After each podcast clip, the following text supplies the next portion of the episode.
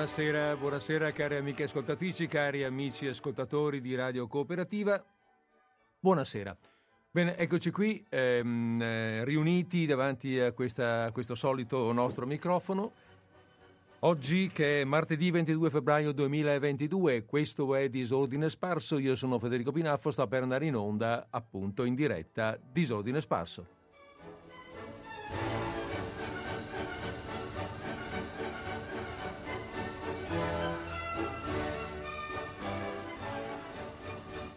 Bene, allora eh, ci mm, mettiamo via la musica come usiamo fare eh, ogni martedì a questo momento, a quest'ora e andiamo via con le nostre parole. Sono le ormai sono le 15.58? No, no, no, no, no, no, ho sbagliato, dai, 15.53 all'orologio di Radio Cooperativa, per cui siamo in perfetto orario per partire con la nostra trasmissione. Bene, allora, eh, allora cosa facciamo quest'oggi? Dopo due trasmissioni eh, passate in compagnia, eh, facendo, leggendo cose un po', se vogliamo, un po' strane, un po' nuove, anche un po' originali, torniamo per qualche tempo no- alle nostre vecchie abitudini. Ci leggiamo dei racconti, ci facciamo compagnia leggendoci dei racconti, racconti come sempre, oddio, io spero come sempre, comunque ecco, no, come sempre scelti con una certa cura, ecco, questo, eh, ammetti, eh, questo ammettetemelo, dopodiché eh, spero eh, anche interessanti e gradevoli. Gli autori, l'autore, perlomeno l'autore di quest'oggi è sicuramente un autore di massima, del massimo rilievo, è Luigi Pirandello. E mh, mm, oggi penso di leggere due, tre novelle dalle novelle per un anno di mh, questo autore. Pirandello, vabbè, eh, lo nominiamo ormai da parecchi anni, almeno una volta l'anno, quindi c'è, poco, c'è ormai poco da dire, c'è ormai poco da raccontare, ma possiamo ricordare che era nato a Porto Empedocle, cioè è nato in, ad Agrigento sostanzialmente nel 1867, poi è morto a Roma nel 1936 e ricordiamo anche che è stato premio Nobel per la letteratura nel 1934, due anni prima della morte, quindi. Uh, su Pirandello molto è stato scritto, molto è stato detto, non è soltanto scrittore, diciamo è anche filosofo, tanto che qualche critico letterario ha lo ha criticato appunto dicendo che né compiuto scrittore né, compre, né, comple, né compiuto filosofo. In realtà è un autore che ha, beh insomma, il fatto stesso che abbia vinto il Nobel per la letteratura, diciamo che sconfessa questa critica un po' in, ingenerosa di qualcuno. La, la, vita di Pirandello non è una vita eh, molto, molto lieta, molto allegra, diciamolo già eh, nasce da una famiglia, ehm, no, da, una, da, una, famiglia della media borghesia, tutto sommato eh, all'epoca in una buona situazione eh, sociale, però eh, per ehm, il padre eh, ha investito tutto nelle cave di zolfo, all'epoca in Sicilia le cave di zolfo sembra che fossero una grande fonte di reddito, aveva investito tutto lì e quando Ehm, e quando le, le, le, le, cave di zolfo di proprietà della famiglia eh, andarono male, praticamente lui si trovò addirittura a dover, a dover abbandonare anche i suoi studi, insomma, per cui eh, sì, si trovò in grossa difficoltà economica. Comunque va bene, poi andò avanti, studia, lavora, già comincia, si laurea, eh, si sposa. Si era un po' messo a posto, si sposa e poco dopo le nozze ancora eh, la, c'è un allagamento della miniera di zolfo in cui lui e la sua famiglia avevano investito il loro capitale, per cui praticamente si riduce sostanzialmente sul lastrico.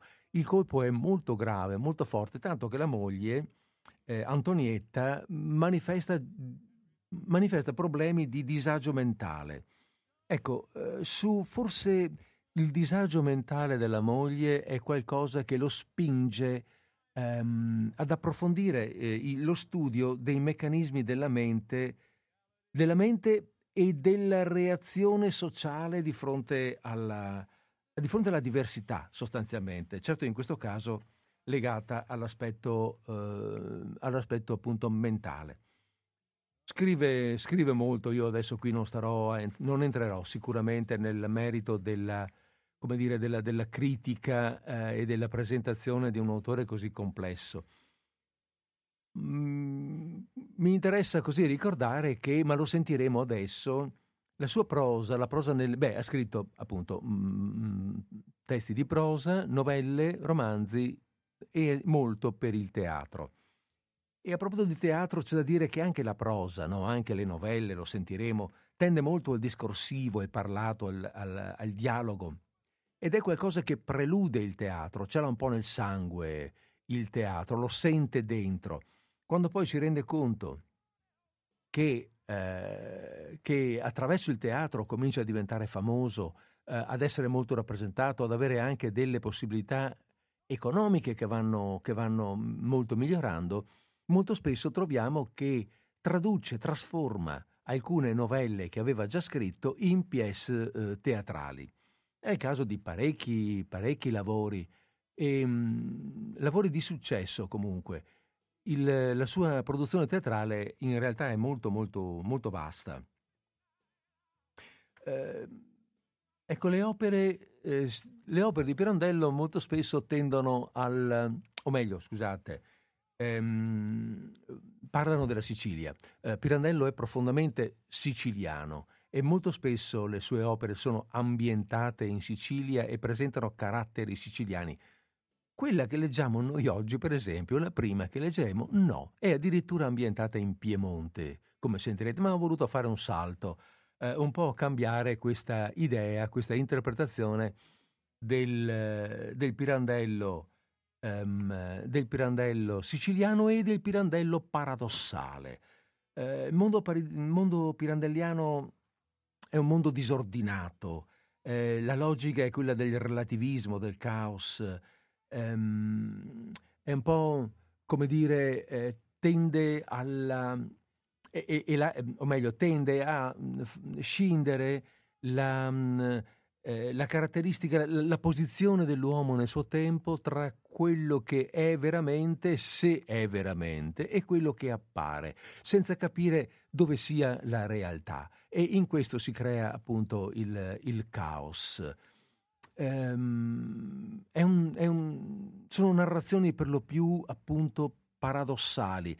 Forse ne leggeremo una di queste brevi, un, un, breve racconto che porta a questo tema, ma sicuramente lo risottolineo. Il primo è un tema, è un testo assai poco aperte virgolette, pirandelliano, chiuse virgolette. È un testo quasi romantico e mi fa piacere raccontarvelo proprio per la, perché usciamo un po' dalle, da, un, da quello che può essere considerato un cliché dell'autore.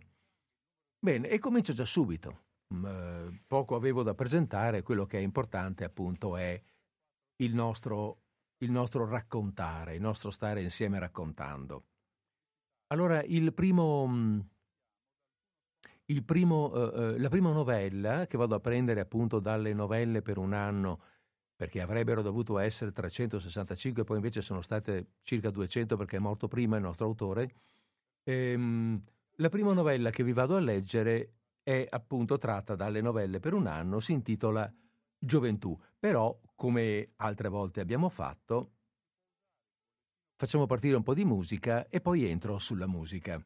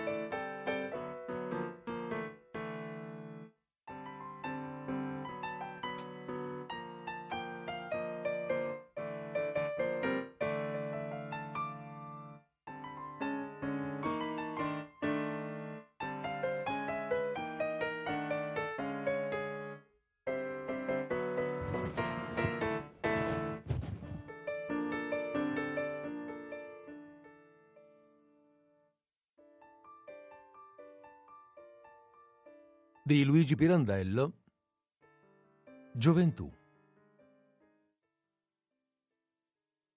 Abbandonata tra i guanciali dentro quell'antico seggiolone di cuoio che Don Buti, il parroco, aveva voluto per forza mandarle dalla casa parrocchiale. Capreva, madama, e a vedrà sa farà il miracolo de fe la guarì. La linda vecchina inferma ancora tanto bella con quei candidi capelli ondulati sotto la cuffia di merletti fini, guardava i prati verdi che si stendevano davanti alla villa, limitati qua e là da alte fili, file di esili pioppi. Tutta Cargiore era in ansia e in pena per la malattia di lei. I ragazzi raccolti nell'asilo d'infanzia, fatto costruire e mantenuto a sue spese, recitavano, poveri piccini, mattina e sera una elaborata preghiera composta da Don Buti per la sua guarigione. Nella farmacia, che era insieme drogheria e ufficio postale, dell'arcigno Monsieur Rattarola, tutti ricordavano che Madama Mascetti, nata Cargiore, matina- maritata per forza a un ricco signore di Torino che se n'era innamorato durante una villeggiatura estiva lassù, dopo quattro anni, rimasta vedova, aveva lasciato il bel palazzo della capitale e se n'era tornata a Cargiore per beneficare i suoi compaesani con le vistose sostanze ereditate dal marito. Solo Monsieur Gratarola faceva da contrabbasso a quelle sviolinate patetiche, con certi duri e profondi grugniti, ma nessuno gli badava. Sosteneva egli solo che la ragione del ritorno della Mascetti a Cargiore doveva cercarsi nell'ostilità implacabile dei parenti del marito, i quali le avevano finanche tolto il figliolo per educarlo a modo loro. Il figliolo, che ora niente meno era addetto d'ambasciata a Vienna. I più vecchi gli opponevano che la ragione era un'altra, più antica, la versione di Velia per Torino. Velia. La chiamavano così loro, senz'altro. Dopo le nozze contratte per forza, che erano state cagione della morte violenta di Martino Prever, che s'era ucciso per lei, povero figliolo, o piuttosto per la crudeltà dei parenti di lei, ed era sepolto a Cargiore.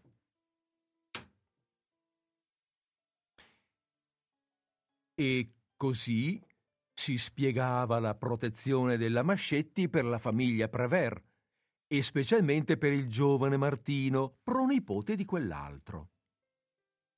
Era in mano dei Prever, ora, quella cara Velia, e il giovane Martino, mentre ella se ne stava sul seggiolone del parroco a guardare i prati attraverso i vetri della finestra, era di là, nella stanza attigua, a rifarsi un po' delle veglie durate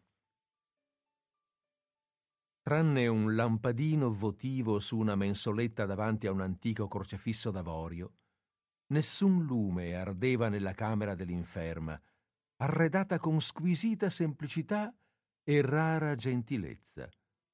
Ma il plenilunio la inalbava dolcemente. Dietro la tenda della finestra, con la fronte appoggiata ai vetri, anche l'infermiera guardava fuori. Che luna! sospirò a un tratto nel silenzio. Pare che raggiorni. Se aprissi un tantino, Marietta, un tantino, pregò la signora Velia con voce carezzevole. Non mi potrà far male. E il signor dottore? domandò Marietta. Che dirà il signor dottore? Sa lei che abbiamo già la neve su Roccia Vré? Un tantino, insisté la padrona.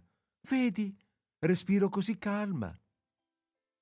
Marietta aprì uno spiraglio dapprima, poi a poco a poco, per le insistenze dell'inferma, la mezza imposta. Ah, che incanto, che pace! Pareva che la luna inondasse di luminoso silenzio quei prati, d'un silenzio attonito eppur tutto pieno di fremiti. Erano sottili, acuti fritinnii di grilli, risi di rivoli giù per le zane. Per Marietta l'incanto di quella notte era tutto lì, presente. Ma alla vecchina, guardando assorta, pareva che quel silenzio sprofondasse nel tempo. E altre notti, pensava, remote, simili a questa, vegliate dalla luna. E tutta quella pace fascinosa assumeva agli occhi di lei quasi un senso arcano che la forzava al pianto. Veniva da lontano, continuo, profondo, come un cupo ammonimento, il borboglio del sangone nella valle, e di qua, di qua presso un rumore di tratto in tratto che la inferma non riusciva a spiegarsi. Che stride così, Marietta? Un contadino, rispose quella lietamente, affacciata alla finestra nell'aria chiara. Falcia il fieno, sotto la luna. Sta a raffilare la falce. Poco dopo, da un lontano ceppo di case del villaggio tutto sparso a gruppi su quel pianoro tra le prealpi, giunse dolcissimo un coro di donne. Cantano a Rufinera, annunziò Marietta. Ma la inferma aveva reclinato il capo, soffocata dall'interna commozione. Marietta non se ne accorse. Rimase a contemplare estatica lo spettacolo del plenilunio e ad ascoltare il canto lontano. A un tratto si scosse di soprassalto. La padrona rantolava. Spaventata, rinchiuse subito l'imposta. Si chinò sull'inferma, le sollevò il capo, la chiamò più volte. Invano. Si smarrì corse a chiamare aiuto nella stanza accanto. Signor Martino! Signor Martino! E Marietta scosse violentemente il giovanotto che stava a dormire sul canapè, troppo piccolo per lui. Ah, che stupida sono stata! Venga, venga! Le avrà fatto male l'aria della notte! smaniava Marietta, mentre il giovanotto stentava a riprendere conoscenza. Afferrò il lume che ardeva in quella stanza e rientrò nella camera dell'inferma, seguita dal signor Martino. M'aiuti, m'aiuti, bisogna rimetterla a letto. Non c'è voluta stare ed ecco le conseguenze. Zia Velia, zia Velia! chiamava intanto il giovanotto con voce grossa, ancora insonnolito. Ma che chiama? Non vede che non sente? gli gridò Marietta spazientita. M'aiuti a rimetterla a letto e corra per il medico. Ma si svegli, eh? Se no, di qui che a lei va e torna col medico, la povera signora. Oh Dio, non sia mai. Muore? domandò il signor Martino, avvertendo finalmente il rantolo. Aiutò l'infermiera a rimettere a letto quell'esile corpo abbandonato e scappò per il medico che abitava nella frazione di Ruadamonte. Che luna! Esclamò anche lui appena fuori. Meno male. Con tutto quel lume avrebbe potuto correre più speditamente per i difficili sentieri tra i prati. Ma non se l'aspettava, Dio santo, d'essere svegliato così sul più bello. Oh, povera zia Velia, tutta la giornata era stata meglio, proprio meglio, con le malattie di cuore però, e a quell'età, da un momento all'altro, eh, non si sa mai. Se ne affliggeva tanto lui, il signor Martino, ma tuttavia non poteva fare a meno di pensare che da troppo tempo ormai si studiava di non dar mai causa a quella vecchina che avesse a lamentarsi di lui e gli veniva di tirare dal fondo dei polmoni un respiro di sollievo. Non lo tirava perché subito dopo avrebbe sentito la puntura di un rimorso. Intanto pensava il medico che si sarebbe certo seccato di quella chiamata notturna, ma che poteva farci lui? Non poteva certo assumersi la responsabilità di sospendere quelle iniezioni che tenevano artificialmente in vita l'inferma, ora che il figlio da Vienna aveva telegrafato l'annunzio della sua partenza. Chissà se avrebbe fatto a tempo, però. Meglio forse... Eh sì, sì, meglio non... Uff! sbuffò a questo punto il signor Martino, combattuto, interrompendo le amare riflessioni. Passava davanti al camposanto. Intravide, per una delle finestre ferrate aperte lungo il muro di cinta, la tomba gentilizia della sua famiglia e accanto quella della Mascetti. correre, correre, affannarsi per sé e per gli altri, penare, per poi andare a finir lì e saper dove. Ma meglio non saperlo, meglio non costruirle avanti quelle tombe. Boh, era giovine lui e robusto. Che bella luna! Ed emise un gran sospiro come per cacciar via tutti i pensieri. Tornò alla villa dopo circa due ore col medico. Marietta annunziò loro che la malata, appena rimessa al letto, aveva dato in violente smanie. Poi, coi segni, le aveva fatto comprendere che voleva scrivere qualche cosa. Come, come? domandò sorpreso impuntandosi il signor Martino. Sì, riprese Marietta, e ha scritto. E la lettera sta lì, sotto il guanciale, come ha voluto. E poi s'è messa a delirare. Diceva, non so, che c'era la luna, che voleva scendere in giardino, che a Pian del Viermo cantavano, non a Rufinera. Stamberie. E poi si è messa a chiamar lei, signor Martino. Me? domandò arrossendo, poi impallidendo il giovanotto. Ero andato per il medico, io non gliel'ho detto. E gliel'ho detto, ma non ha capito, seguitò Marietta. Strillava no, Martino, no, no, tutta spaventata. Ora da un pezzo sta tranquilla ma così Tio pare morta. Il dottor Allais, alto, asciutto, coi baffetti ancora biondi e i capelli già canuti, tagliati a spazzola, non si scompose affatto a quella narrazione dell'infermiera. Alzò un piede a una traversa del seggiolone del parroco e si chinò per affibbiare una stringa del gambale di cuoio rimasta slacciata nella fretta del vestirsi. Teneva a dimostrare quella sua rigidezza impassibile. Possedeva anche lui una villa con un vasto giardino. Aveva una simpatica moglietta che gli aveva recato una buona dote e continuava ad esercitare la professione tanto per fare qualche cosa. Tastò il polso dell'inferma, poi senza dare a vedere nulla a quei due che lo spiavano intentamente, preparò la siringhetta per una nuova iniezione.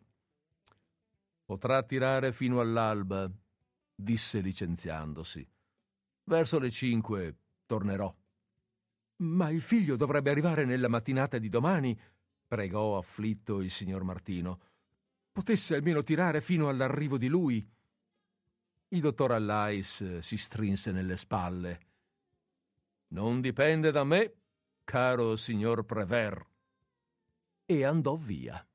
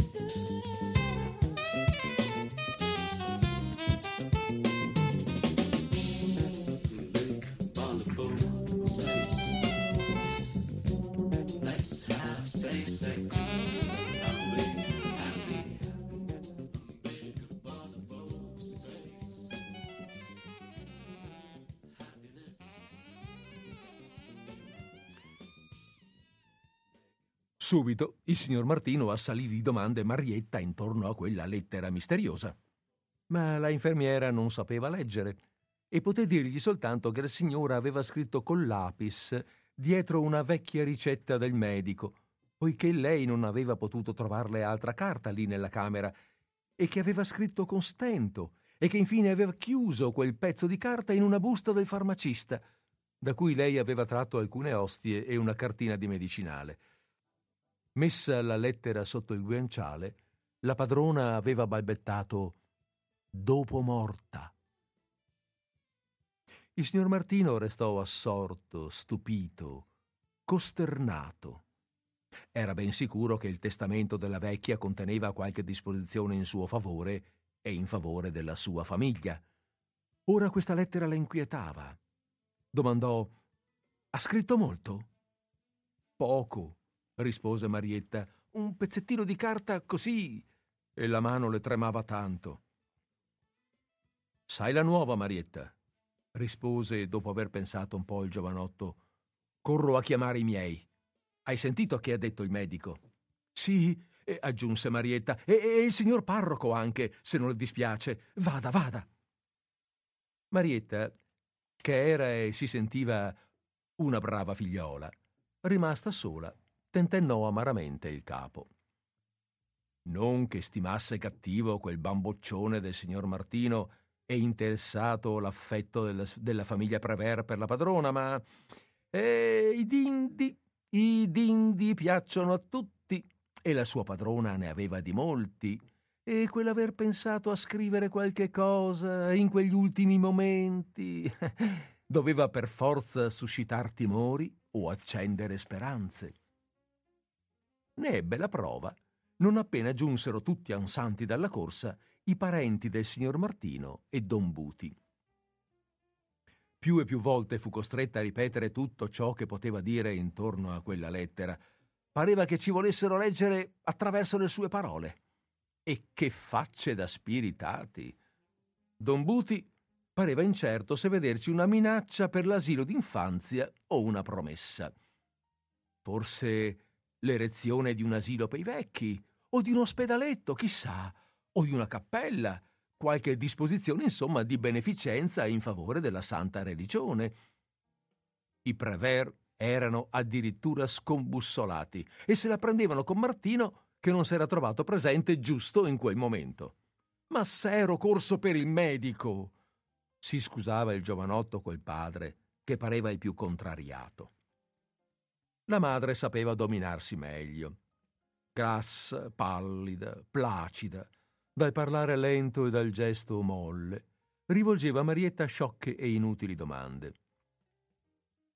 L'inferma accennava di tratto in tratto di riscotersi dallo stato comatoso. Tutti allora, per un momento, zitti e intenti intorno al letto di lei. Ruppe l'alba, alla fine.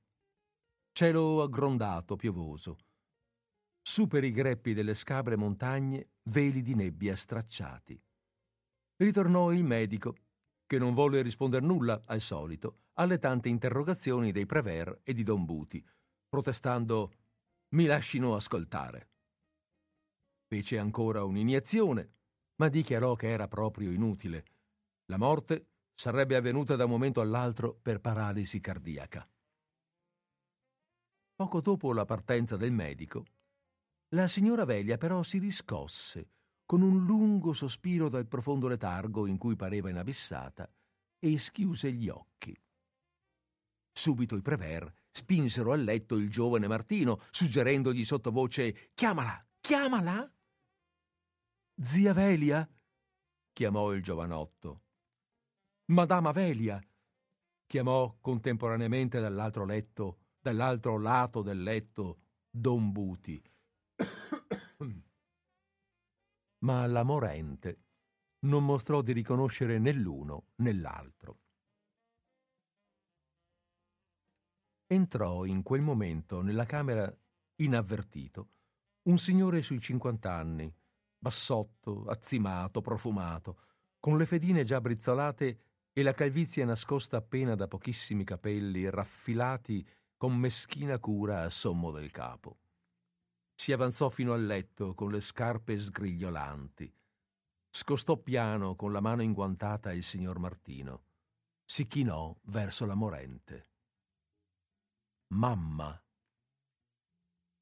I Prever, Don Buti, Marietta si guardarono negli occhi scostandosi. Poi presero tutti a osservarlo, con un'aria mista di suggezione e di diffidenza. La morente fissò gli occhi velati sul figlio e aggrottò le ciglia. Agitò un braccio e nascose il volto, balbettando con espressione di terrore Cavada via chi è? Mamma, sono io, sai, sono io, disse piano, sorridendo, il Mascetti, e si chinò di nuovo verso la morente. Ma questa raffondò via più il capo, come se volesse cacciarlo sotto il guanciale. Allora la busta che vi stava nascosta scivolò sul tappeto. I cinque, i cinque Prever e Don Buti, la puntarono rattenendo il fiato, come tanti cani da caccia. Il figlio non se ne accorse e si volse dolente per dire non mi riconosce. Vedendo tutti gli occhi fissi lì presso i suoi piedi, si chinò anche lui a guardare e vide la busta. Sarà per lei, gli disse piano Marietta indicandola. La signora però ha detto dopo morta. Il Mascetti la raccolse e poiché la madre continuava a dire soffocata cavata via, cavata via, si recò angustiato nella camera attigua, seguito poco dopo da Don Buti. Povera, povera madama! E il parroco cominciò a tessere al figliolo l'elogio della madre. Grande benefattrice! Sopraggiunse con aria smarrita Prever padre. Poi venne anche Prever figlio, rosso come un gambero, spinto evidentemente dalla madre e dalle sorelle. Il Mascetti se ne stava compunto e taciturno. Chinava di tanto in tanto il capo alle parole melate del parroco, ma pensava intanto tra sé all'accoglienza che gli aveva fatto la madre dopo un così lungo e precipitoso viaggio intrapreso per rivederla.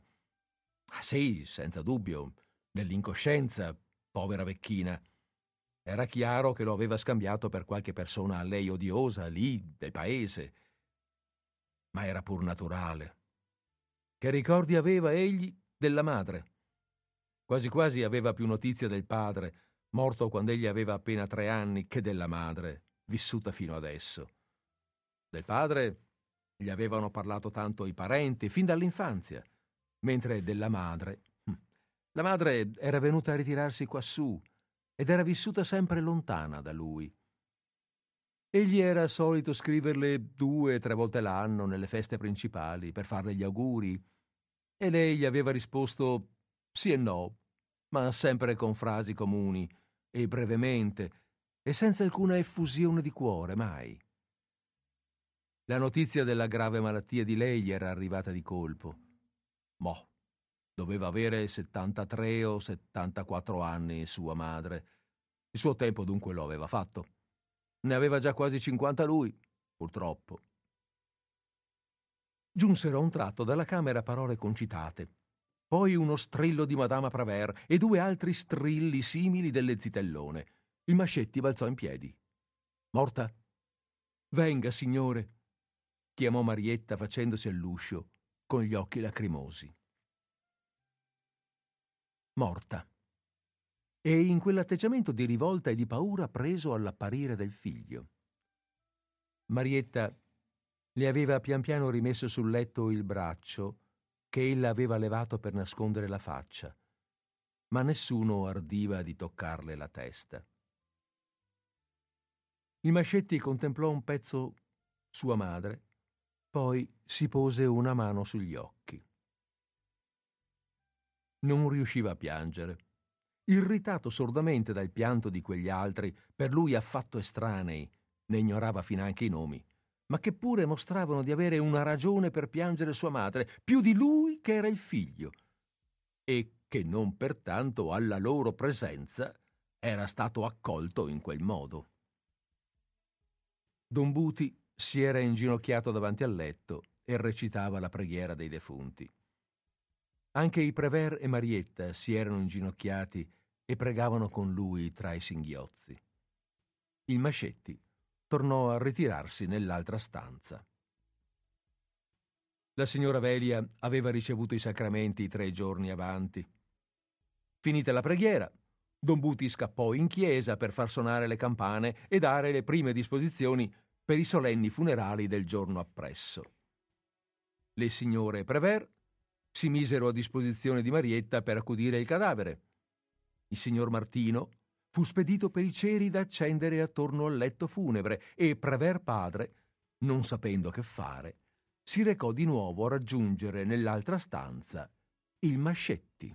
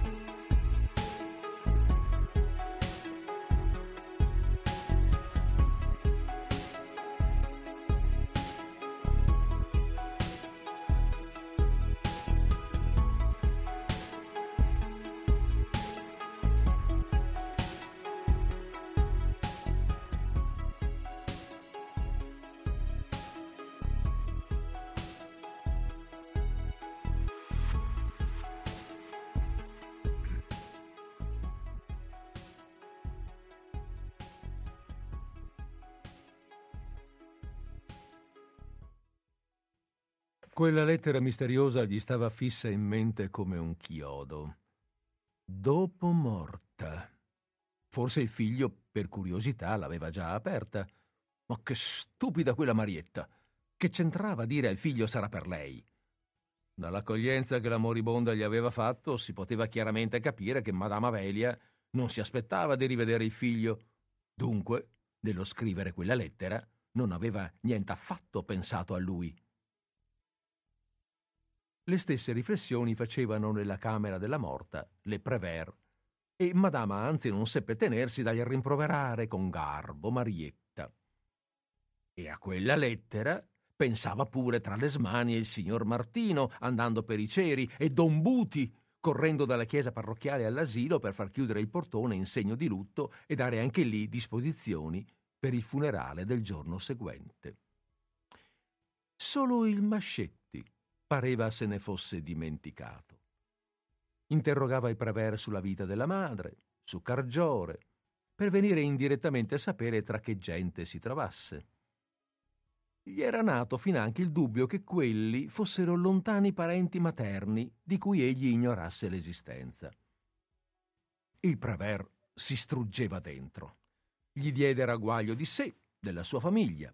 Gli parlò dell'antica amicizia di essa per Madama tacendo però dell'amore e del suicidio dello zio Martino, ed entrò infine a parlargli anche lui delle grandi menemerenze della defunta, delle opere di carità, parte compiute e parte promesse da lei, per concludere che tutta Cargiore era profondamente addolorata e nello stesso tempo in legittima ansia di conoscere se...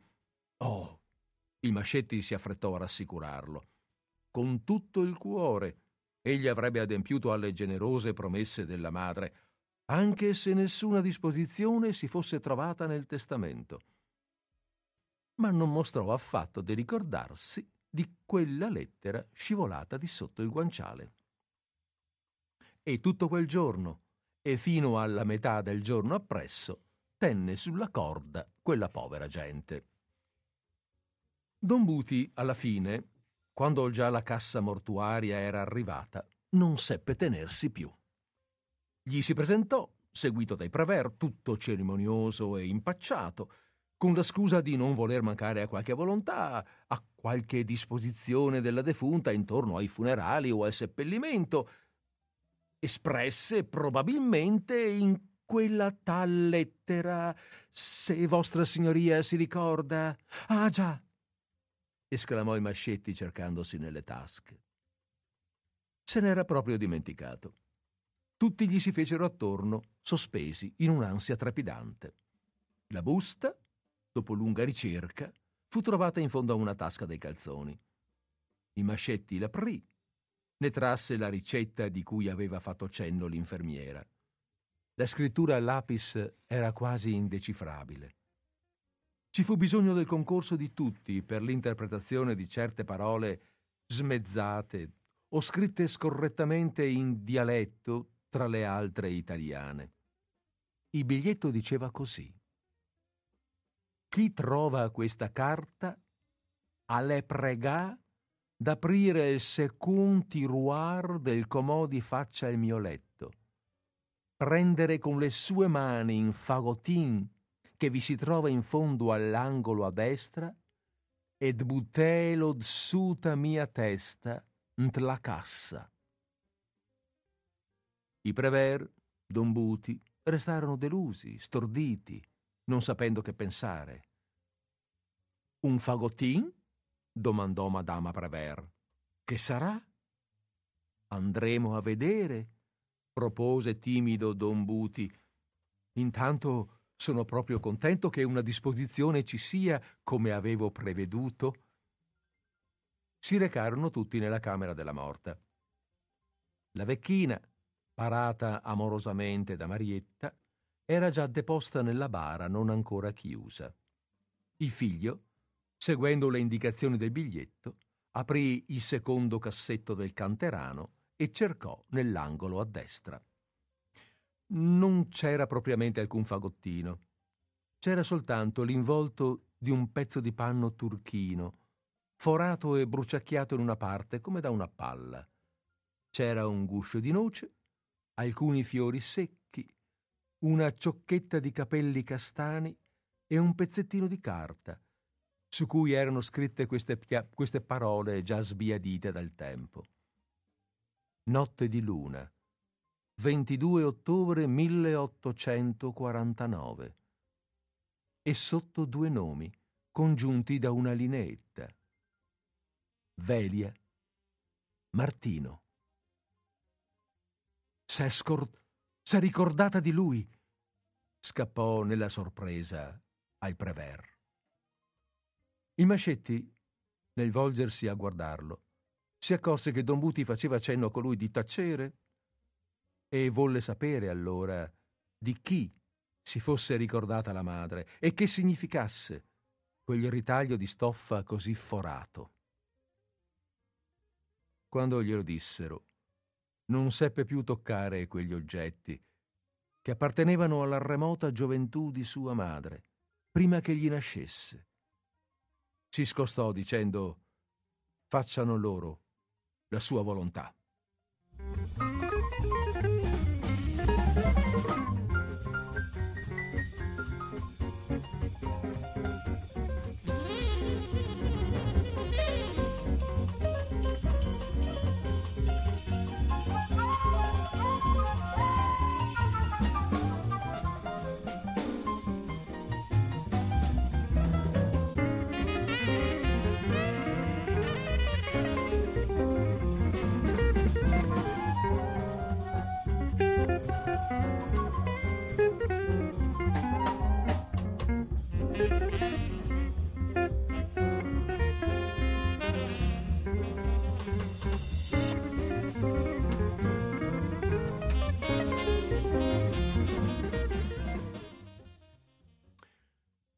Ecco, questo è il primo racconto che abbiamo letto stasera, dal titolo Gioventù, una gioventù evidentemente passata ma non dimenticata dalla, dalla nostra signora Velia.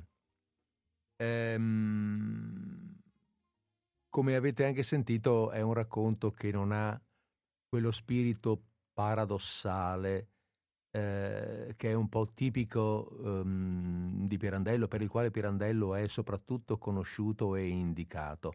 È un racconto, eh, sì, che ha un drammatico, se vogliamo, ma che poi alla fine ha, una, ha un finale e un percorso romantico. Eh, il giovane che si uccide per amore, la, la, l'innamorata che lo ricorda fino alla fine dei suoi giorni, eh, queste cose che fanno parte di una, mm, eh, di una poetica che conosciamo, no? E allora il prossimo racconto che vi, che vi leggo è diverso e è, ho, ho, deciso che il prossimo racconto è un racconto più pirandelliano, per l'appunto. Uh, questo che abbiamo appena letto sì è drammatico, ma uh, è anche, come dire, dolce, no? delicato. Uh, anche un po' divertente se vogliamo, c'è dell'ironia attorno a questa, a questa, gente, a questa brava gente in fondo per carità, ma a questa brava gente che vuol sì tanto bene alla vecchina, ma che insomma eh, i dindi, come giustamente pensa Marietta, i dindi piacciono a tutti, insomma non, non si sa bene se voglia più bene alla, alla, vecchina o ai dindi che essa rappresenta, a tutti e due, dai, eh, pari e pari sul piatto della bilancia. E alla fine, insomma, il racconto ne prende quella, eh, quell'ironia, quella simpatia in fondo e anche quella dolcezza, nonostante un segno di morte finale, che, eh, mm, che segue sempre i racconti d'amore. Hm? Anche se sono amori così, finiti male, ma amori che sono rimasti nel cuore. Il prossimo racconto è un'altra cosa. È un racconto a tinte piuttosto fosche, dure, eh, anche, mm, eh, come dire, anche scostanti in certi momenti. Eh, ma io non, non, starò... E anche, scusate, sì, e anche c'è questo senso del paradossale, come sentirete, che però non vi voglio star qui a raccontare. Allora, eh, no, appunto perché ce lo facciamo raccontare direttamente dall'autore, ovviamente. Allora mh, mm, rimetto un po' di musica e fra un po' partiamo, intanto voi vi preparate comodamente seduti, pronti per il nuovo racconto che, vediamo un attimo, si intitola La realtà del sogno. Eh, già, già questo titolo, eh, già questo titolo è di per sé paradossale. È reale un sogno? No, se è un sogno non è reale. Eppure qui parliamo della realtà di un sogno. Ma vedremo cosa ci racconta il nostro Pirandello.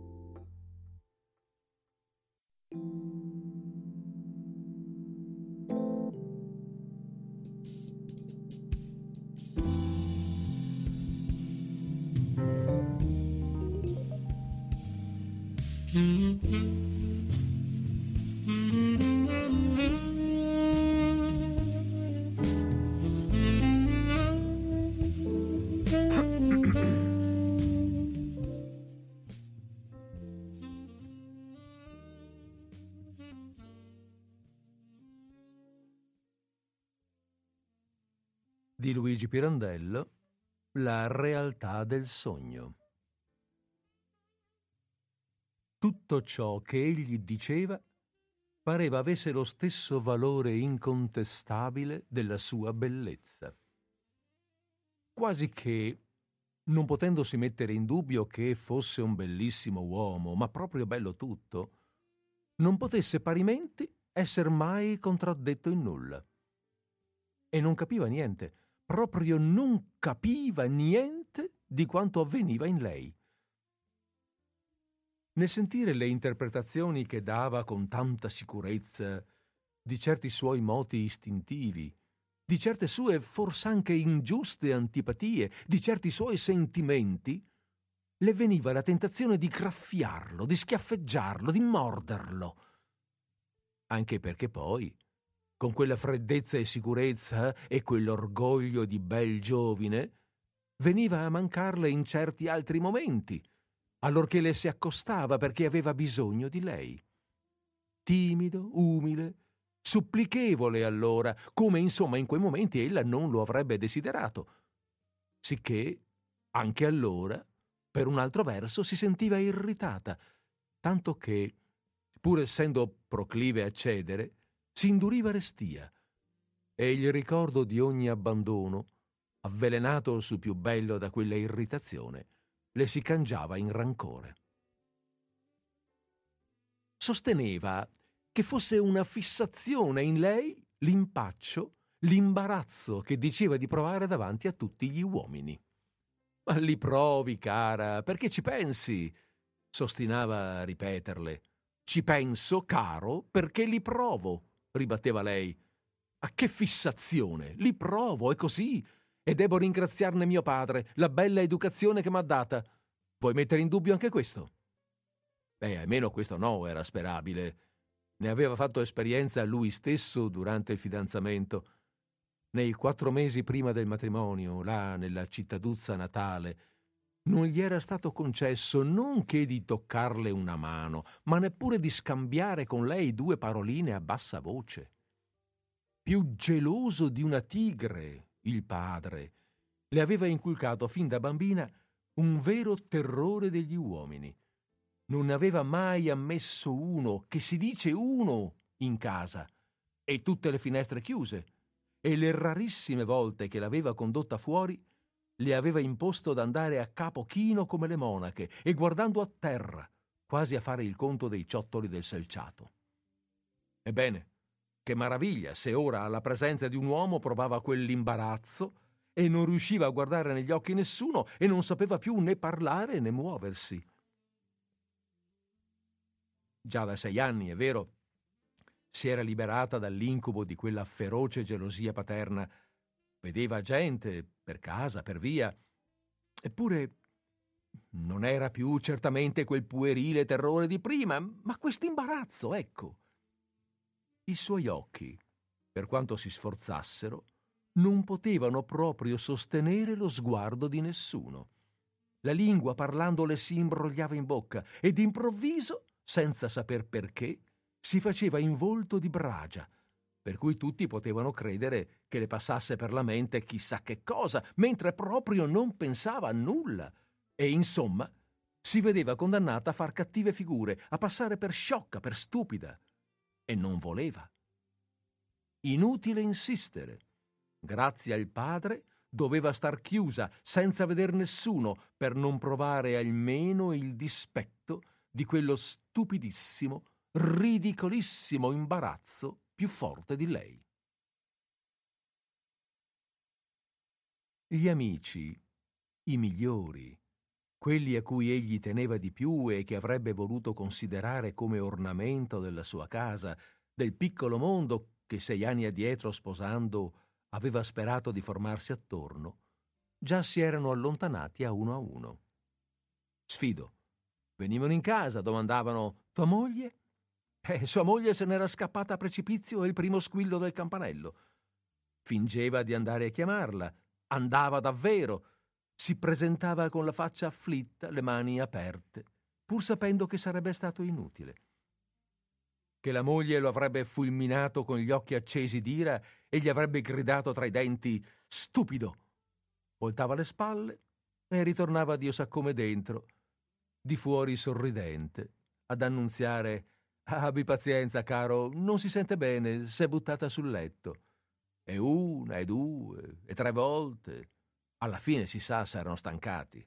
Poteva loro dar torto. Ne restavano ancora due o tre più fedeli o più coraggiosi.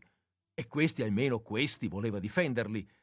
Uno specialmente, il più intelligente di tutti, dotto sul serio e odiatore della pedanteria, forse anche un po' per ostentazione, giornalista argutissimo, insomma, amico prezioso. Qualche volta, da questi pochi amici superstiti, sua moglie s'era fatta vedere o perché colta di sorpresa, o perché, in un momento buono, s'era arresa alla preghiera di lui. E no, signori, non era vero niente che avesse fatto cattiva figura, tutt'altro. Perché quando non ci pensi, vedi, quando ti abbandoni al tuo naturale, tu sei vivace, grazie, tu sei intelligente, grazie, e sei tutt'altro che impacciata, te lo assicuro io. Ma scusa, che gusto avrei a farti fare una cattiva figura? Parli con franchezza, ma sì, anche troppa talvolta. Sì, sì, graziosissima, te lo giuro. T'accendi tutta. E gli occhi, ah, altro che non saper guardare, ti sfavillano, cara mia. E dici, e, e, e dici cose anche ardite, sì. Ti maravigli, non dico scorrette, ma ardite per una donna, con scioltezza, con disinvoltura, con spirito, insomma, te lo giuro s'infervorava nelle lodi, notando che ella, pur protestando di non credere affatto, ne provava in fondo piacere, arrossiva, non sapeva se sorridere o aggrottar le ciglia. È così, è proprio così, credi, è una vera fissazione la tua. Avrebbe dovuto metterlo almeno in apprensione il fatto che ella non protestava contro questa sua cento volte asserita fissazione e accoglieva quelle lodi sul suo parlar franco e disinvolto e finanche ardito con evidente compiacimento. Quando e con chi aveva ella parlato così? A pochi giorni addietro, con l'amico prezioso, con quello che le era naturalmente il più antipatico di tutti. È vero che ella ammetteva l'ingiustizia di certe sue antipatie e che sopra tutti tutti antipatici diceva a quegli uomini davanti ai quali si sentiva più imbarazzata. Ma ora il compiacimento d'aver saputo parlare davanti anche a quello con improntitudine proveniva dal fatto che costui, certo per pungerla sotto sotto, in una lunga discussione sull'eterno argomento dell'onestà delle donne, aveva osato sostenere che il soverchio pudore accusa infallibilmente un temperamento sensuale. Sicché c'è da diffidare d'una donna che rossisce di nulla, che non osa alzare gli occhi perché crede di scoprire dappertutto un attentato al proprio pudore e in ogni sguardo, in ogni parola, un'insidia alla propria onestà. Vuol dire che questa donna ha l'ossessione di immagini tentatrici, teme di vederle dovunque, se ne turba al solo pensiero.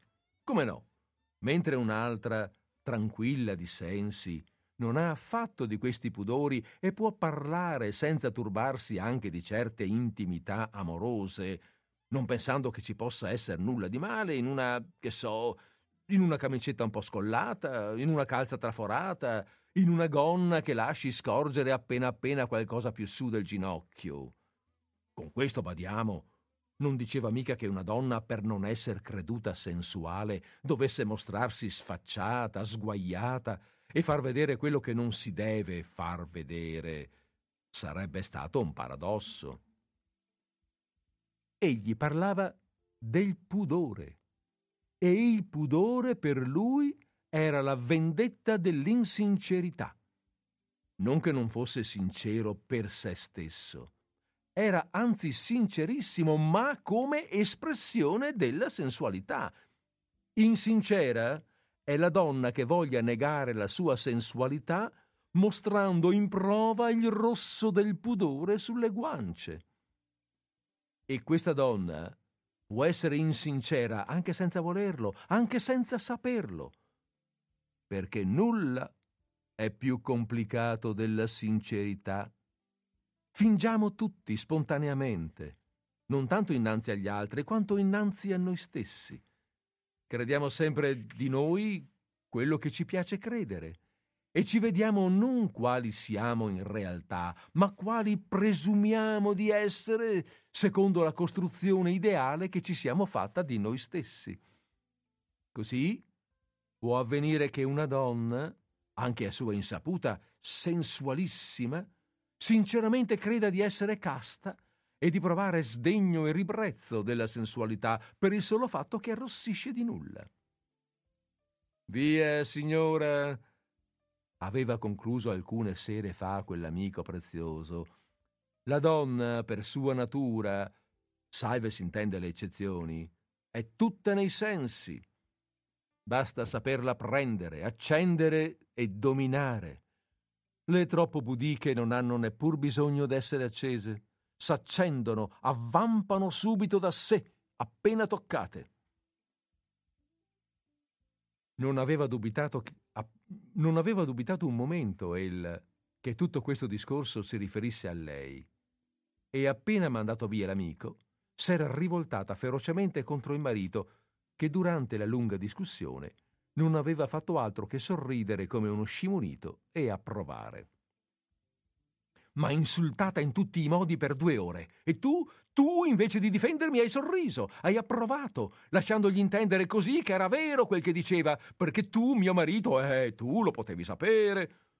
Ma che cosa? aveva esclamato lui trasecolato. Tu farnetichi, io, che tu sii sensuale. Ma che dici? Ma se quello parlava della donna in generale, che c'entri tu? Ma se avesse per poco sospettato che tu potessi riferire a te il suo discorso, ma non avrebbe nemmeno aperto bocca. E poi scusa, come poteva crederlo, se non ti sei mostrata affatto con lui quella donna pudibonda di cui egli parlava? Non hai mica arrossito? Hai difeso con impeto, con fervore la tua opinione.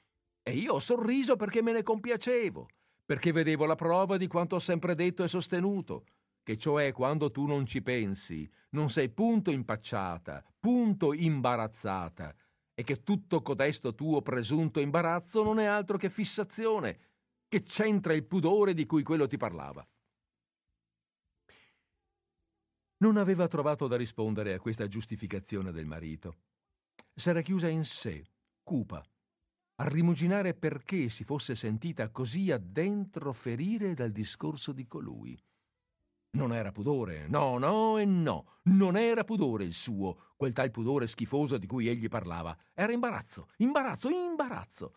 Ma certo un maligno come quello poteva scambiare per pudore quell'imbarazzo e perciò crederla una.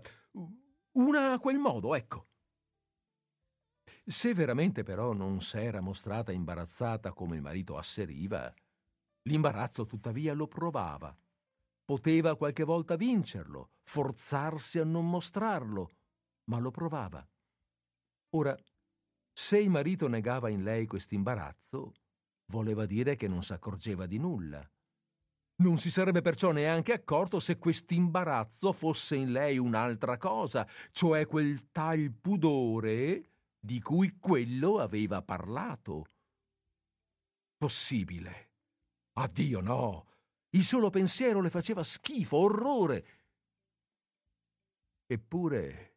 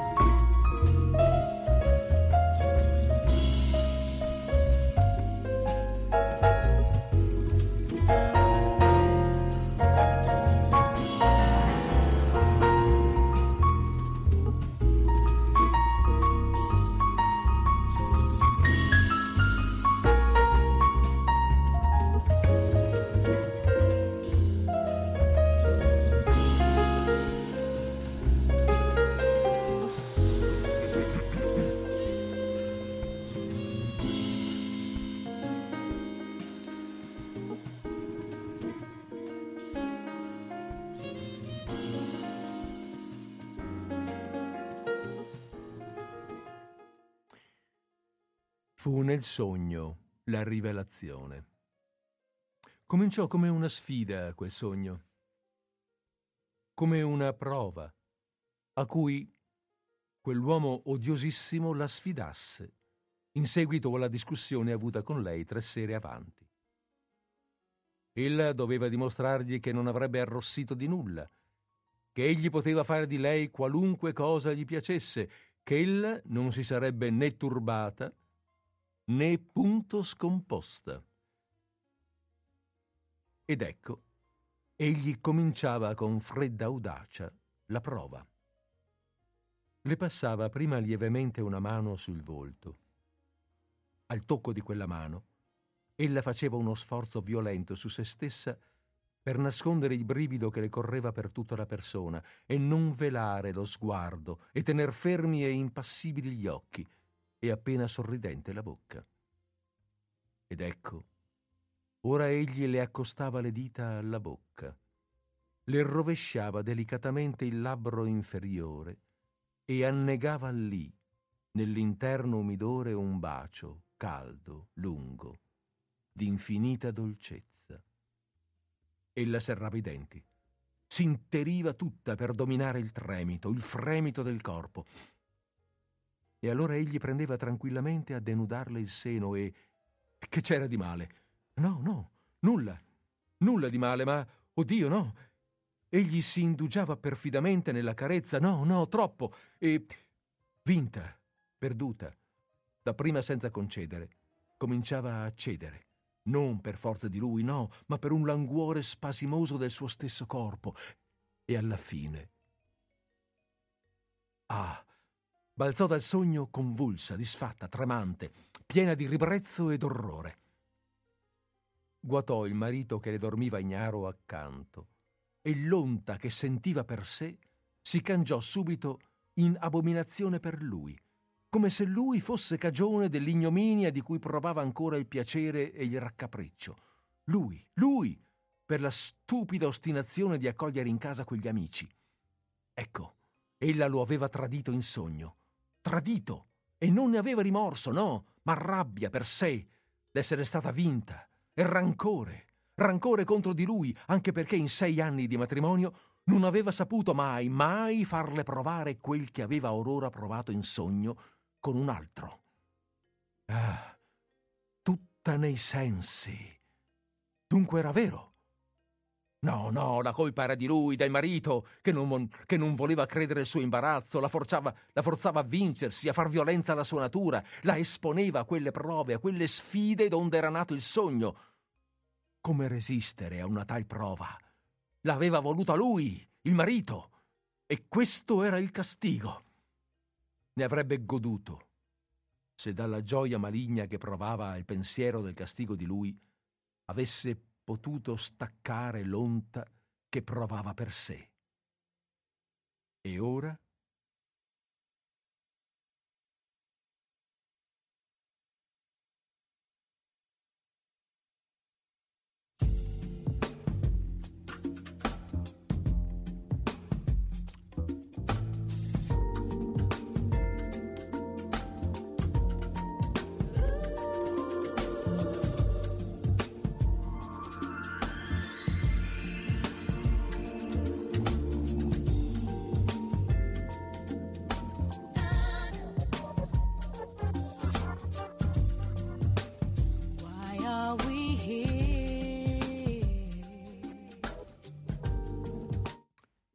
L'urto avvenne nel pomeriggio del giorno appresso, dopo il duro silenzio mantenuto per tutta la giornata contro ogni insistente domanda del marito, che voleva sapere perché fosse così e che cosa le fosse accaduto.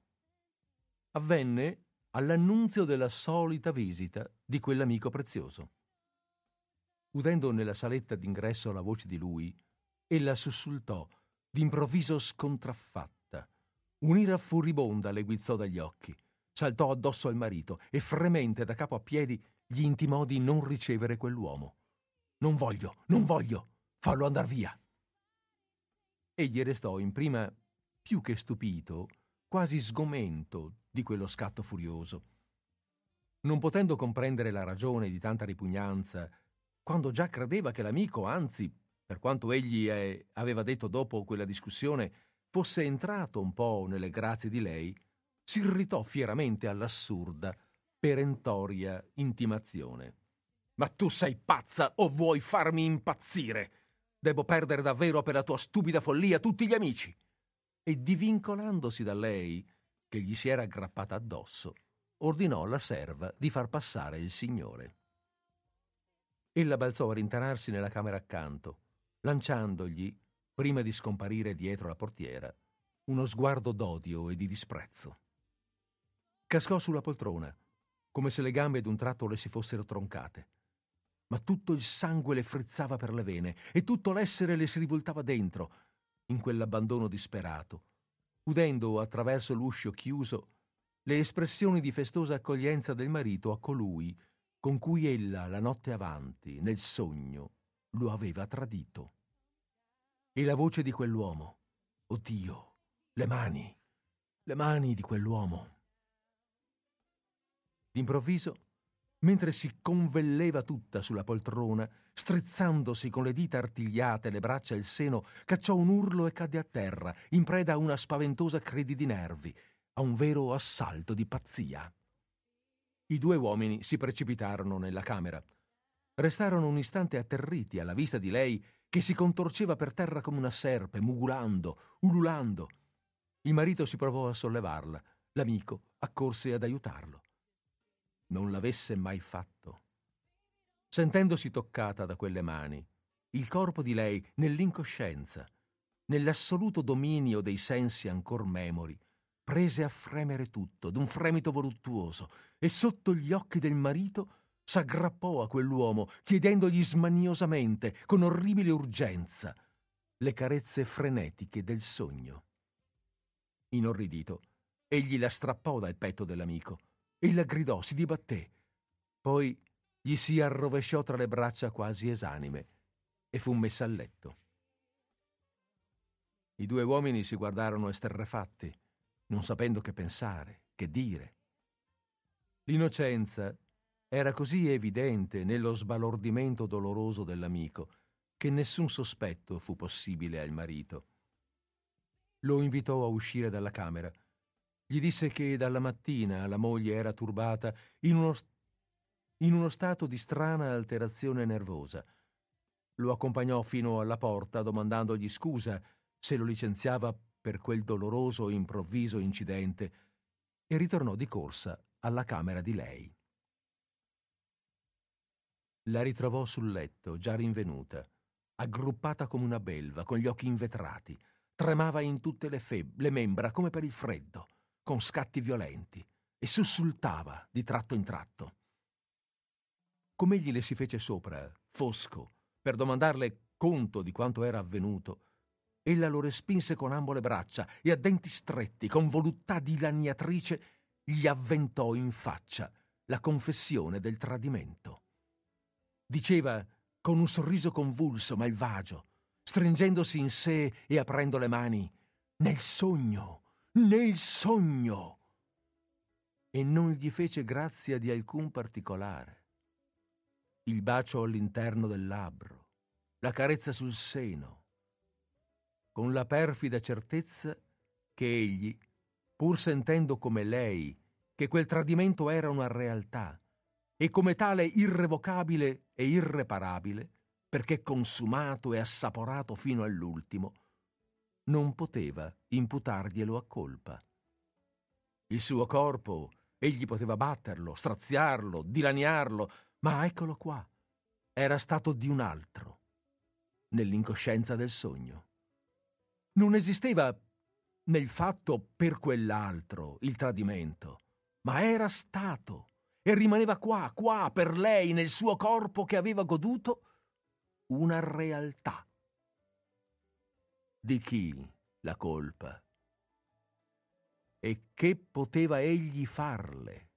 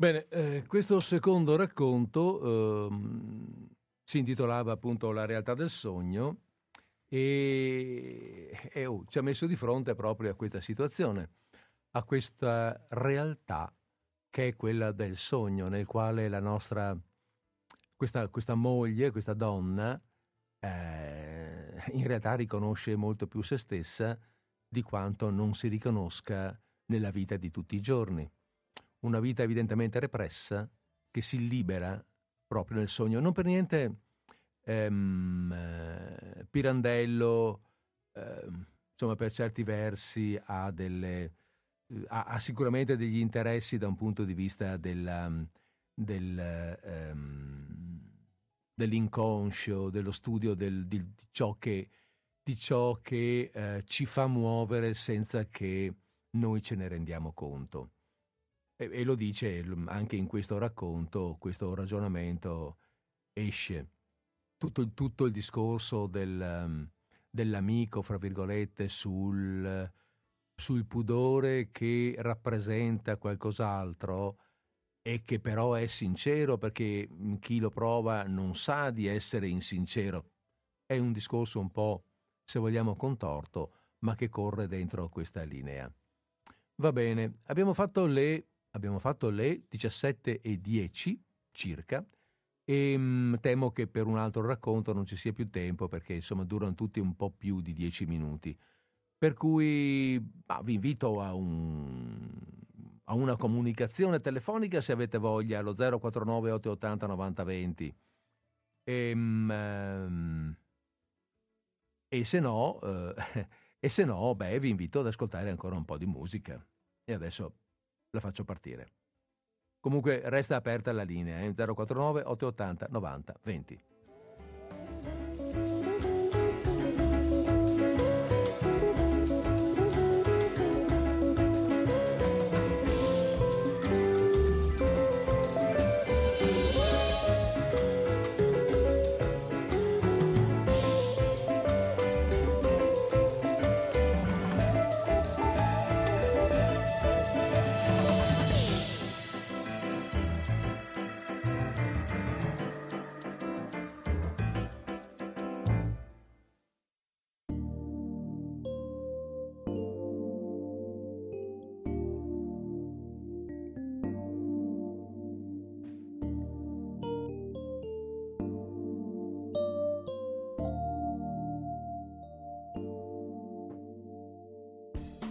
Così, nel frattempo mi è venuta una curiosità.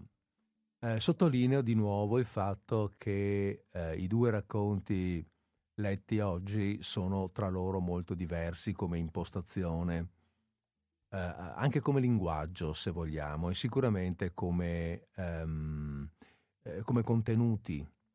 Il primo abbiamo detto quasi di tono romantico, dolce, così. Questo secondo cupo eh, anche da un punto di vista personale, con allusioni eh, o comunque con emozioni fisiche molto forti narrate.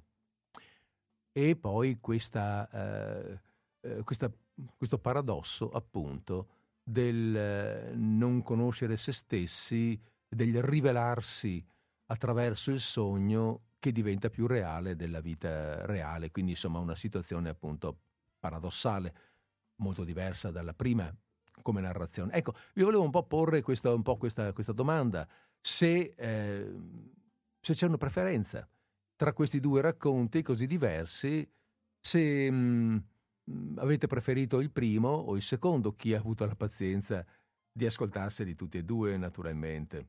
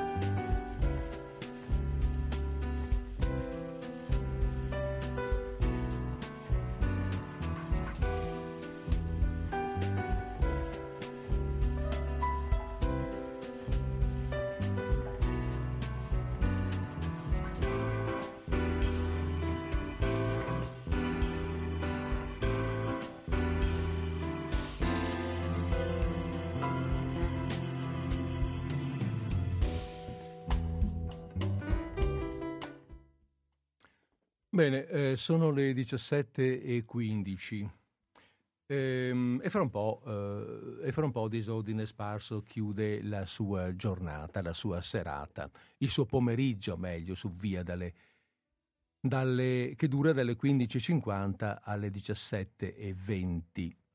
Quest'oggi abbiamo letto due racconti, avete sentito, chi ha sentito, di Luigi Pirandello.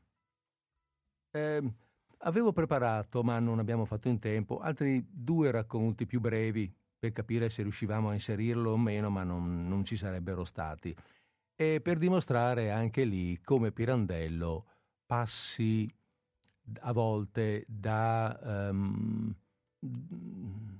da tematiche molto forti, drammatiche, a tematiche più leggere, eh, dove esiste anche uh, molto spazio direi proprio abbastanza, molto spazio per l'umorismo, perché eh, c'è anche del, c'è, c'è, parecchio umorismo in Pirandello, a volte è un umorismo un po' eh, amaro, eh, a volte bonario, eh, simpatico e tutto sommato rivolto al, come, come dire, quell'umorismo che, ehm, che, si mette in atto quando si vuole prendere un po' in giro qualcuno a cui tutto sommato non si vuole male, a cui, a cui, eh, nei cui confronti si prova anche una certa compassione, ecco, che si vede un po' in difficoltà e al quale si vuole battere una mano sulla spalla, una pacca sulla spalla. Uh, lievemente, così un pochettino l'abbiamo sentito nei confronti della famiglia Prever nel primo racconto. Eh, brava gente, Pirandello non, non, li addita come soggetti negativi, anzi, però sì, un po' proprio questa debolezza del, o a Don Buti, hm? questa debolezza dell'essere così, eh, del non riuscire a staccare gli occhi dalla possibilità, dalla, eh, dire, da, da, dalle aspettative economiche, dalle aspettative patrimoniali legate alla morte della vecchina, ma altri racconti sono decisamente più volti all'aspetto umoristico. Ma magari li prenderemo in esame una, un'altra volta con più calma, dedicando, dedicando più tempo proprio a quell'aspetto del nostro autore. Nel frattempo, nel frattempo, che ore sono? 17 e 18, va bene. Allora visto che abbiamo fatto praticamente l'ora di chiusura, o quasi, cominciamo con i saluti? E cominciamo con i saluti. Beh, i saluti sono sempre gli stessi, naturalmente. Mm, saluti vuol dire che salutarci vuol dire che ci diamo appuntamento. Ci diamo appuntamento come al solito a martedì. Eh, vi posso anche dire che sto prendendo... De... Allora, Avete sentito già eh, per due settimane precedenti che c'è stata una collaborazione molto importante eh, con Roberto Caruso, il quale si è offerto di venire ancora, per cui ci risentiremo anche con lui. Ma eh, sto cercando di trovare anche qualche eh, ulteriore mh, mm, possibilità per dare sempre più varietà, per cercare ecco, di dare sempre più varietà al nostro incontro. Qualche volta sarò da solo, qualche volta spero di essere in compagnia. Detto questo, vi lascio però eh, in sospeso per il quando, perché bisogna un po' organizzare le cose e vedremo come riusciremo ad organizzarle. Nel frattempo allora non mi resta che darvi comunque eh, appuntamento per martedì prossimo, stesso posto, stessa ora. Questa è naturalmente Radio Cooperativa, il programma è Disordine Sparso dalle 15.50 alle 17.20 in diretta quante più volte possibili. Bene, allora eh, buona serata a tutti, arrivederci e, mm, e, e, e buon ascolto con Radio Cooperativa. Adesso vediamo di muovere qui il... di mettere a posto anche questo... Mm, riuscire a ricombinare. Ecco qua, forse ci siamo.